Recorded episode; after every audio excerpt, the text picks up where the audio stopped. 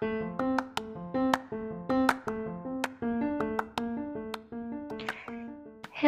selamat pagi, siang, sore, malam, kapan pun kamu dengerin ini dengan Arnu di sini.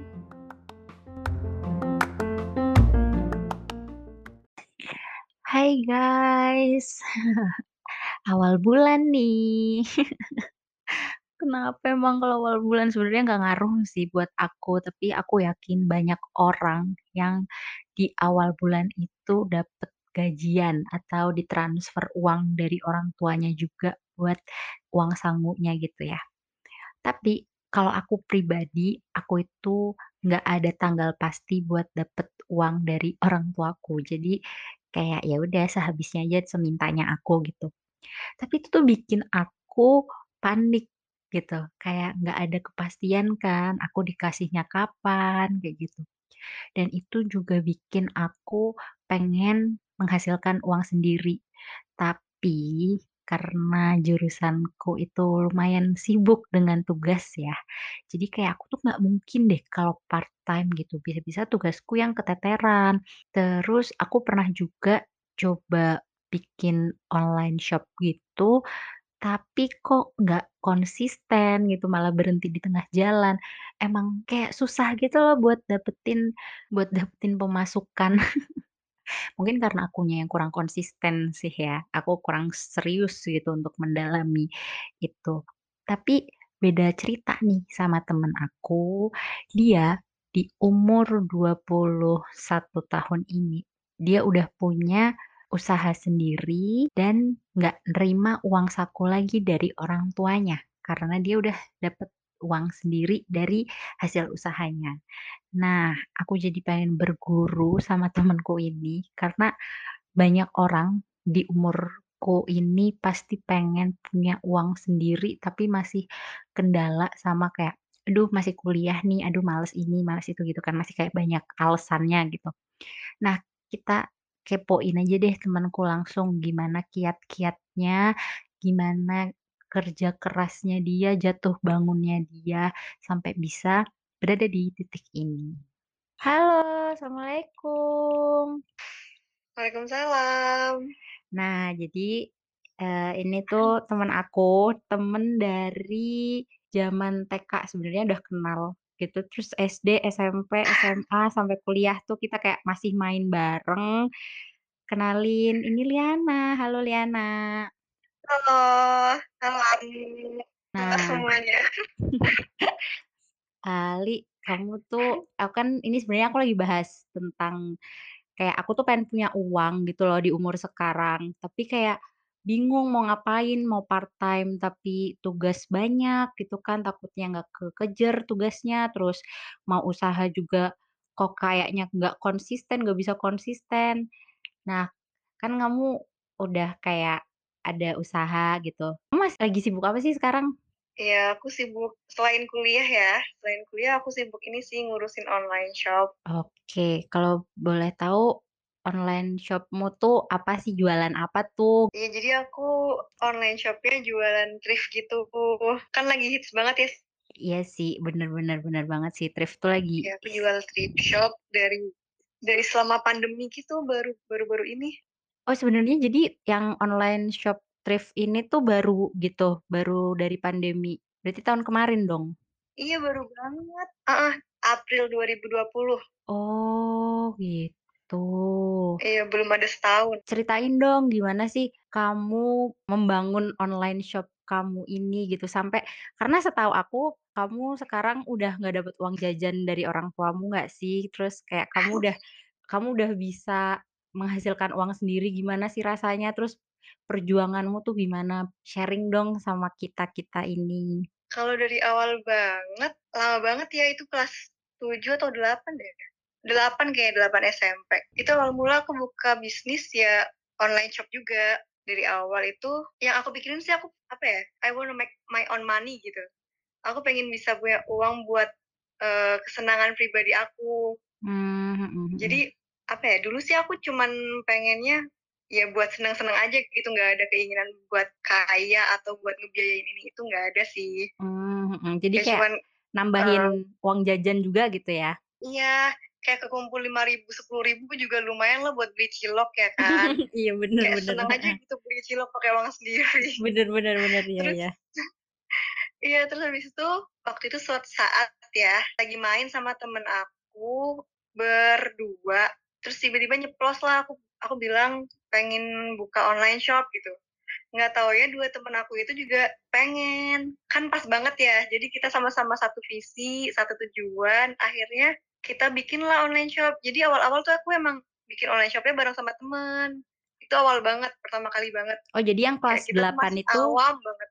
Iya, kelas 8 SMP itu. Oh, iya Masih awam iya. banget, nggak ngerti apa-apa kan, online shop itu kayak gimana juga kita nggak ngerti awalnya, cuman kayak nggak tahu ya, nekat aja gitu. Terus ya udah di situ awalnya sih kayaknya cuman wacana sih, tapi lama-lama kayak, "Ayolah gaskeun," gitu.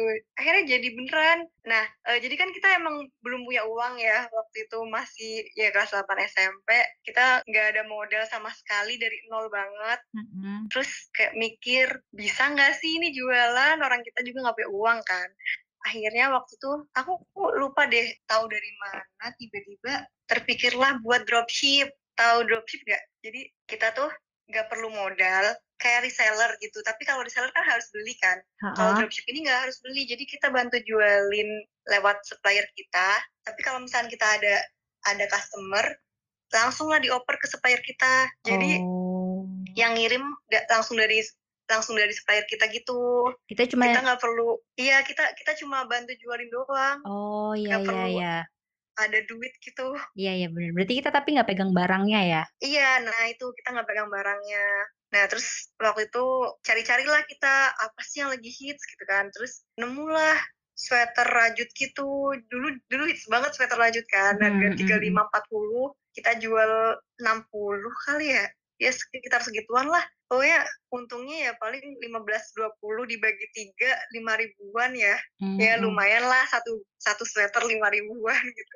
Iya iya. Terus ya udah, kita cari-cari supplier yang kelihatan trusted aja, habis itu langsung dikontak, terus ya udah kita langsung upload-in barang-barangnya. Waktu itu masih lewat Facebook, inget banget lewat Facebook, terus pakai logo. Ya Allah, logonya waktu itu masih alay banget pakai menara Eiffel gitu. Kayaknya aku inget bikin deh. bikin logo sendiri kan, itu agak menjijikan juga sih. Kayaknya aku inget logo Nama itu deh. All Shop iya kan. Ih, nama nama all shop-nya All Shop, ALL gitu. Nggak tahu itu Oh, inspirasi aku dari mana. aku inget, iya iya, aku inget aku inget All Shop itu, bener Inget bener ya? bener. Iya iya iya. Iya, pakai Eiffel, terus di bawahnya ada contact person gitu. Contact person-nya lewat line kalau nggak salah deh. Udah pokoknya simpel banget lah, terus langsung aja mulai. Alhamdulillah lumayan sih waktu itu, bisa dapat uang berapa sih ya, ya lumayan beli cilok dapat 10 kali ya. Oh.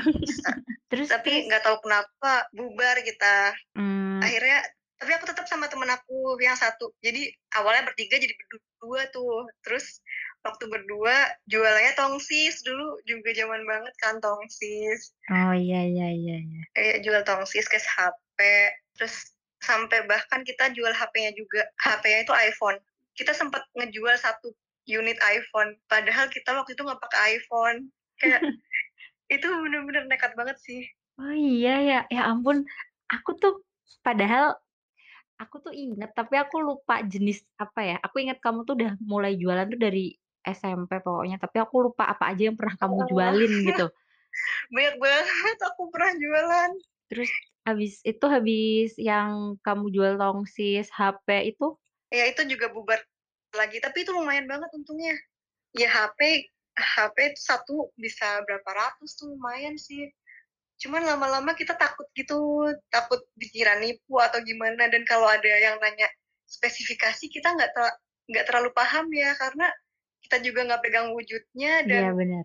emang nggak paham tentang gituan lah. Jadi udah deh, bubar. Oh. Terus terus udah nggak sama temenku, aku langsung terjun sendiri akhirnya udah berani. Terus waktu itu aku jual apa ya, jual kerudung. Itu SMA nggak sih yang jual. yang kerudung itu? Iya, yang kerudung itu SMA. Itu juga aku sistemnya awalnya itu aku udah bukan dropship lagi sih, aku udah reseller. Oke, iya Jadi iya. aku udah ada modal sedikit lah. terus aku beli beberapa, terus aku jualin lagi. Aku foto juga pakai modelnya juga bukan aku sih, pakai modelnya temen. Iya iya Ya iya. udah tinggal masarin aja gitu, terus bubar lagi. Tapi itu lama deh Terus ya kayaknya, yang kerudung itu termasuknya lama nggak sih Iya. kamu? Bener bener, yang kerudung itu paling lama sih di antara yang lain. Mmm. Itu berlangsung lumayan lah, tapi lama-lama aku juga ngerasa, aduh kerudung tuh susah juga ternyata kayak banyak banget saingannya kalau misalkan kita cuman jual-jual doang. Maksudnya aku kan emang reseller ya bukan bukan yang create sendiri gitu. Iya bukan brand Jadi sendiri gitu ya? ada inovasi iya. Jadi Oke. aku emang ya pasaran lah kerudung-kerudung kayak pasaran umumnya gitu, polos gitu. Terus aku ngerasa saingannya banyak banget, ditambah untungnya juga nggak seberapa. Semakin ke sana aku ngerasa semakin sulit gitu masarinnya. Akhirnya ya udah ganti lagi, ganti lagi dan sekarang ini thrift shop gitu. Tapi juga waktu yang kerudung itu mungkin nggak sih karena kamu juga waktu itu sempet kan sibuk kuliah, kepanitiaan ini itu, jadi terlantar juga all shop, eee, kerudungnya? Bener, iya bener banget. Jadi waktu itu juga aku sempet jualan di kosan. Kadang beberapa orang ada yang datang ke kosan aku buat beli kerudung, milih-milih sendiri gitu. Udah Wow. kosan udah kayak butik. Nggak ngerti lagi.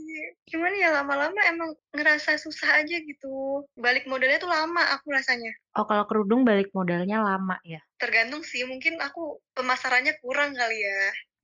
Apalagi Mmm. waktu di Jogja tuh kayak, eee, jadi kan aku dulu di Tegal, itu Mhm. customer-customer aku isinya orang Tegal tuh awalnya. Terus waktu udah ke Jogja, ya udah orang-orang Tegalnya udah nggak bisa beli lagi akhirnya jadi ganti Ganti ganti pasar? customer. Iya ganti pasar. Iya bener Yang tadinya di. Tegal jadi di Jogja. Jadi kayak aku harus mulai lagi gitu, branding di Jogja gitu. Oke, terus kalau yang thrift shop ini kenapa akhirnya kepikiran thrift shop? Terus kok bisa sih sampai kayak akhirnya kamu kayak nggak dapet bukan nggak dapet sih, emang emang kamu istilahnya bisalah kalau jajan tuh pakai uang sendiri gitu, nggak nggak minta orang tua lagi gitu? Iya jadi aku juga nggak tahu ya. Jadi waktu April itu harusnya aku lagi hektik sama tugas akhir, temen-temen aku ngerjain tugas akhir semua dan aku malah ngebisnis. Itu gokil sih, kayak sempet dilema. Jadi awalnya aku cuman iseng aja ngeliat-ngeliat kan kayak, kok thrift kayak lagi booming banget nih, pengen nyoba. Nah tahu nggak sih waktu itu aku nyoba cuman 4 pieces doang, bener-bener 4 4 baju itu aku jual pertama kali. Dan alhamdulillahnya waktu aku open order langsung ada yang beli. Padahal Wow. ya itu alhamdulillah banget sih aku ngerasa, ya Allah pertolongan Allah banget deh ini baru baru buka all shop udah ada yang percaya gitu kan istilahnya. Mhm mhm. Terus ya udah dari situ lumayan kan satu, eee, kebeli satu tuh kayak udah ngasih kepercayaan banget gitu, ada testimoninya. Akhirnya dari 4 biji itu terus terus terus terus jadi jadi 6, jadi 8, jadi 10, 20 dan sekarang ya udah alhamdulillah lah pokoknya. Nah itu pokoknya, eee, waktu April tuh aku bener-bener dilema banget kan. Ber berawal dari berawal dari iseng, ternyata lumayan juga gitu aku mikirnya. Aku nggak tahu sih waktu itu pakai sistem promote for promote ya. Jadi kita eh jadi aku ikutan promote sesama all shop thrift gitu. Terus mungkin karena dulu booming tapi masih sedikit ya, jadi orang-orang langsung pada nge-follow-nge-follow-in aku. Mmm, mhm mhm. Nah akhirnya langsung lumayan lah itu semakin booming all shop aku kan. Aku makin dilema waktu itu mau ngerjain TA atau mau nerusin all shop ini kayak udah tanggung. Aku Iya. ngerasa, ya Allah ini ya lagi di puncak gitu istilahnya. Ya belum laris-laris banget sih sebenarnya, cuman maksudnya, eee eee, udah udah dapet nama gitu. Iya bener Udah lumayan banget waktu itu, tapi ngelihat orang-orang kok udah pada lulus gitu kan. Ya Allah aku bener-bener bingung banget. Terus akhirnya itu sempat vakum aku, nggak sampai lama-lama banget sih, kayak misalkan seminggu seminggu aku nggak aktif, terus nanti langsung aktif lagi. Jadi, eee, selang-seling gitu, nggak Oh. vakum dalam waktu lama. Terus tapi emang aku ngerasa sih kalau misalkan punya online shop tuh kita nggak boleh vakum lama-lama gitu. Kayak dalam 1 minggu itu ya, aku ngerasa, eee eee, unfollowers deres. Jadi Oh. tiap kita nggak ada konten tuh ada aja yang unfollow. Kayak orang tuh mungkin ngira ini online shop udah nggak aktif kali ya atau, eee, mungkin dia pikir, "Ini online shop apaan sih kok nggak upload lagi?"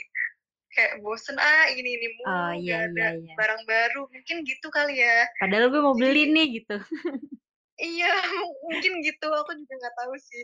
Jadi kalau misalkan nggak aktif tuh ada aja yang unfollow, makanya dari situ aku, eee, jadi ngebut-ngebut tugas akhir juga, kayak pengen fokus ke online shop gitu. Terus ya udah alhamdulillahnya waktu udah udah lulus, langsung lah aku terjun ke online shop sepenuhnya. Iya iya. itu jadilah kayak sekarang ini. Tapi waktu itu aku sempet denger cerita kamu kan, kamu udah ngedapet uang jajan dari orang tuamu tuh kayak, "Wow, gila, aku di sini aja masih mikir, aku pengen kayak gitu tapi nggak bisa-bisa." Ya karena aku emang anaknya males, nggak konsisten juga sih tentang kalau misalnya mau usaha-usaha gitu. Tapi kamu itu adalah salah satu orang yang bikin aku pengen punya usaha juga dari dulu. Eee, maksudnya aku kan pernah juga ya Li, buka all shop gitu, tapi itu cuma berapa lama doang karena itu ngeliat kamu ngeliat kamu yang jualan kerudung waktu itu, itu tuh kayak, "Eh, Liana gila, keren banget gini gini." Aku jadi pengen nyoba. Eh, Ya tapi Allah. eh, tapi malah, ya elah cuma bentar doang. Maksudnya emang akunya yang nggak nggak nekunin itu gitu loh, jadinya ya gitu, berhenti deh di tengah jalan. Terus emang be bukan pas apa ya, aku nggak nemu pasarku waktu itu gitu. Nah, kamu nentuin kamu mau jual apa, kamu nentuin pasarmu siapa, kayak gitu tuh gimana sih? Atau berdasarkan insting aja kelihatannya, "Oh, ini kayaknya lagi rame deh, mau ini deh, jualan ini," gitu, atau gimana? Eee, gini, jadi sebenarnya ya kalau misalkan kita lihat suatu peluang yang ini lagi rame nih, sebenarnya salah sih menurut aku, kayak itu kayak ikut-ikutan gitu jatuhnya. Cuman Mmm, emang beberapa pihak ada yang ada yang men menganggap itu peluang dan langsung terjun. Cuman sebenarnya tuh kayak sekarang nih, kalau misalkan kamu lihat ya, kamu perhatiin, thrift shop sekarang tuh banyak banget membludak bener, parah. iya bener, parah banget, karena banyak.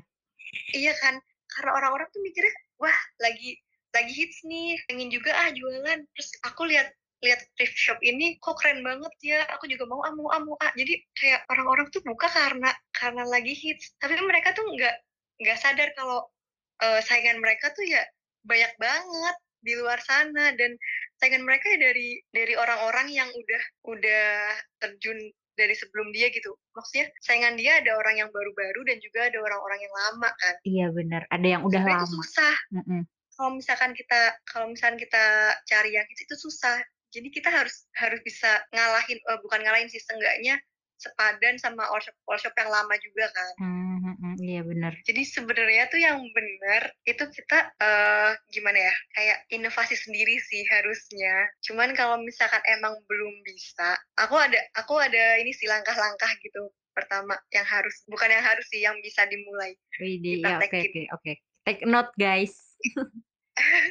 Ini juga langkah-langkah aku, maksudnya kayak yang tadi aku bilang, jadi yang pertama tuh tuh kalau misalkan, eee, aku tahu sih permasalahan kalian di sini itu biasanya paling utama banget itu modal. Kalian tuh ngerasa, "Aku nggak cukup modal nih, aku nggak ada modal nih," gitu. Aku sering banget dengar kata-kata itu dari orang-orang kan. Nah, yang pertama kamu lakuin tuh kamu bisa dropship, kayak tadi aku bilang, kamu bisa jadi dropshipper. Jadi kamu cukuplah jual-jualin barang-barang yang orang jualin. Jadi aku aku termasuknya juga banyak eh bukan banyak maksudnya ada beberapa orang yang ngejualin status-status aku juga. Dari mulai fotonya pun ngejiplak banget. Jadi dia cuman cuman usaha untuk re-upload terus memasarkan gitu. Oke, iya Nanti iya. aku tinggal ngirim barangnya pakai nama online shop dia. Nah itu kalian bisa dari situ. Kayak dengan modal nol kalian bisa punya uang gitu istilahnya. Kalian bisa jadi dropshipper ya yang pertama. Terus kalau misalkan nih kalian udah punya uang, ya udah cukuplah di, dirasa cukup ya.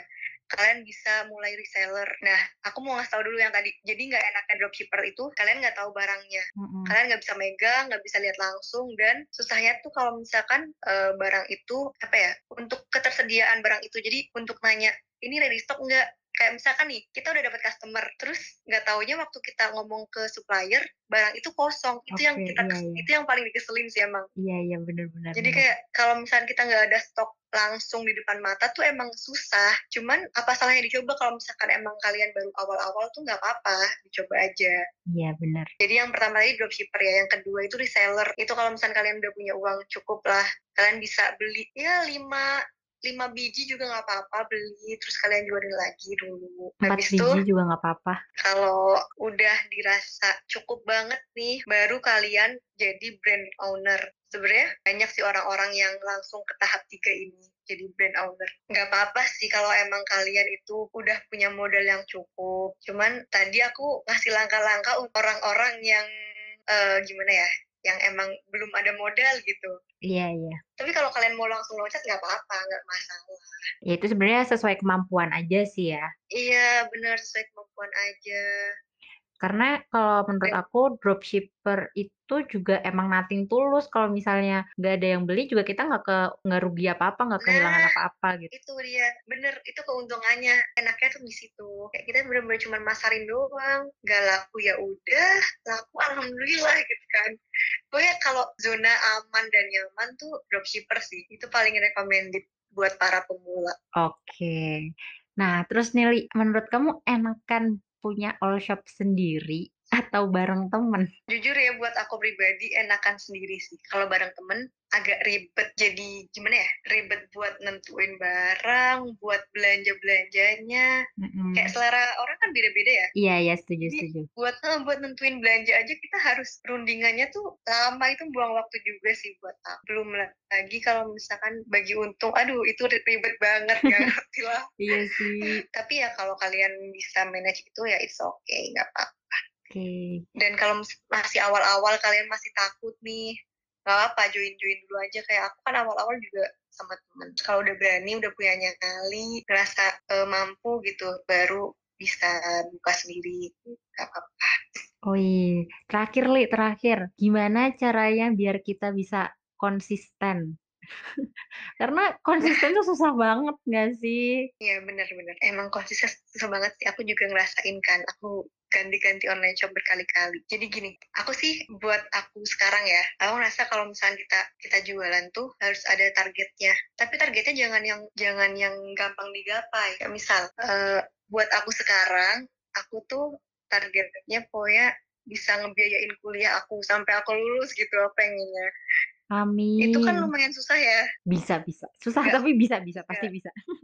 eh iya lumayan susah tapi ya bisa insya Allah kalau kamu emang tekun gitu. Jangan kayak misal contoh aku pengen beli baju harga 200 ribu misal. Kalau misalnya kamu targetnya cuma di situ itu tuh termasuknya eh, agak mudah dicapai ya. Jadi menurut aku kalau misalkan kamu mau konsisten jangan nargetin hal yang mudah digam- digapai. Kalau misalkan kamu udah bisa kebeli baju itu tadi dengan harga 200 ribu, kamu akan males Oh ya, bener jadi sih. kamu ngerasa wah gue udah dapet nih baju ini udahlah ngapain lagi gitu Oh terus iya, kalian iya. bakal bakal lanjutin jualan lagi kalau kalian punya punya sesuatu lagi Iya, bener tapi sih. itu bakal terus apa ya kayak nggak bertahan terus-terusan gitu jadi mending sekalian aja kalian eh, targetin yang emang menurut kalian susah. Contoh MacBook deh atau iPhone 12 deh itu kan harganya mahal ya 20-an juta. Iya, iya, iya. boleh tuh kalian coba sampai kalian dapet baru deh tuh. Tapi juga menurut aku ya jangan gampang puas. Hmm, jangan gampang puas di sini bukan berarti serakah enggak ya. Jadi jangan gampang puas tuh maksudnya biar kalian bisa bekerja keras terus biar kalian kalau udahnya udah bisa gapai sesuatu ya tetap gitu loh konsisten. Masa ya kalian udah bisa beli iPhone 2 eh, iPhone 12 terus kalian berhenti? Ya kalian kejar lagi lah nanti ada iPhone 13 Oke. ada iPhone 14 gitu. Jadi terus tingkatin gitu. Bener, bener. jangan jangan berhenti berhenti gitu aja. Menurut aku itu sih yang yang gampang. Berarti emang bener kalau ada istilah mimpi lasting di langit tuh emang bener banget ya. iya bener banget Oke kalian deh. kalau bisa juga cari role model juga nggak apa-apa sih kayak Iya. misal jual thrift shop kalian carilah thrift shop yang paling maju yang followersnya udah ratusan ribu tuh kalian lihat sebenarnya ini gimana sih caranya cara pemasarannya eh, apa sih yang bikin dia banyak yang suka banyak yang follow tapi lihat tuh untuk contoh ya bukan untuk plagiat Iya bener. jadi kalian Amati, bisa tiru, apa satunya lagi? iya Amati, ya? modifikasi, eh inovasi, apa sih itulah pokoknya. ya itu pokoknya kalian emang harus dimodifikasi lagi sih jangan pokoknya jangan plek-plekan plagiat gitu jangan buat role model aja nggak apa-apa. Wih, mantap. Gila, hari ini podcast kali ini bener-bener berfaedah buat kita semua ya. Tadi jangan lupa tuh dicatat, diinget-inget, diterapin buat temen-temen yang lagi pengen punya uang tambahan tapi ngerasanya, "Kok aku ini kok ert" udah nggak usah banyak cincong ya, ini udah aku kasih nih, langsung dari pakarnya, is. Oke deh, Li, kalau Ya gitu. bukan pakar juga sih. Makasih banget Iya. ya, udah mau sharing-sharing sama aku di sini. Iya, sama-sama. Semangat ya buat kalian semua, semoga kalian bisa, eee, wujudin mimpi kalian. Amin.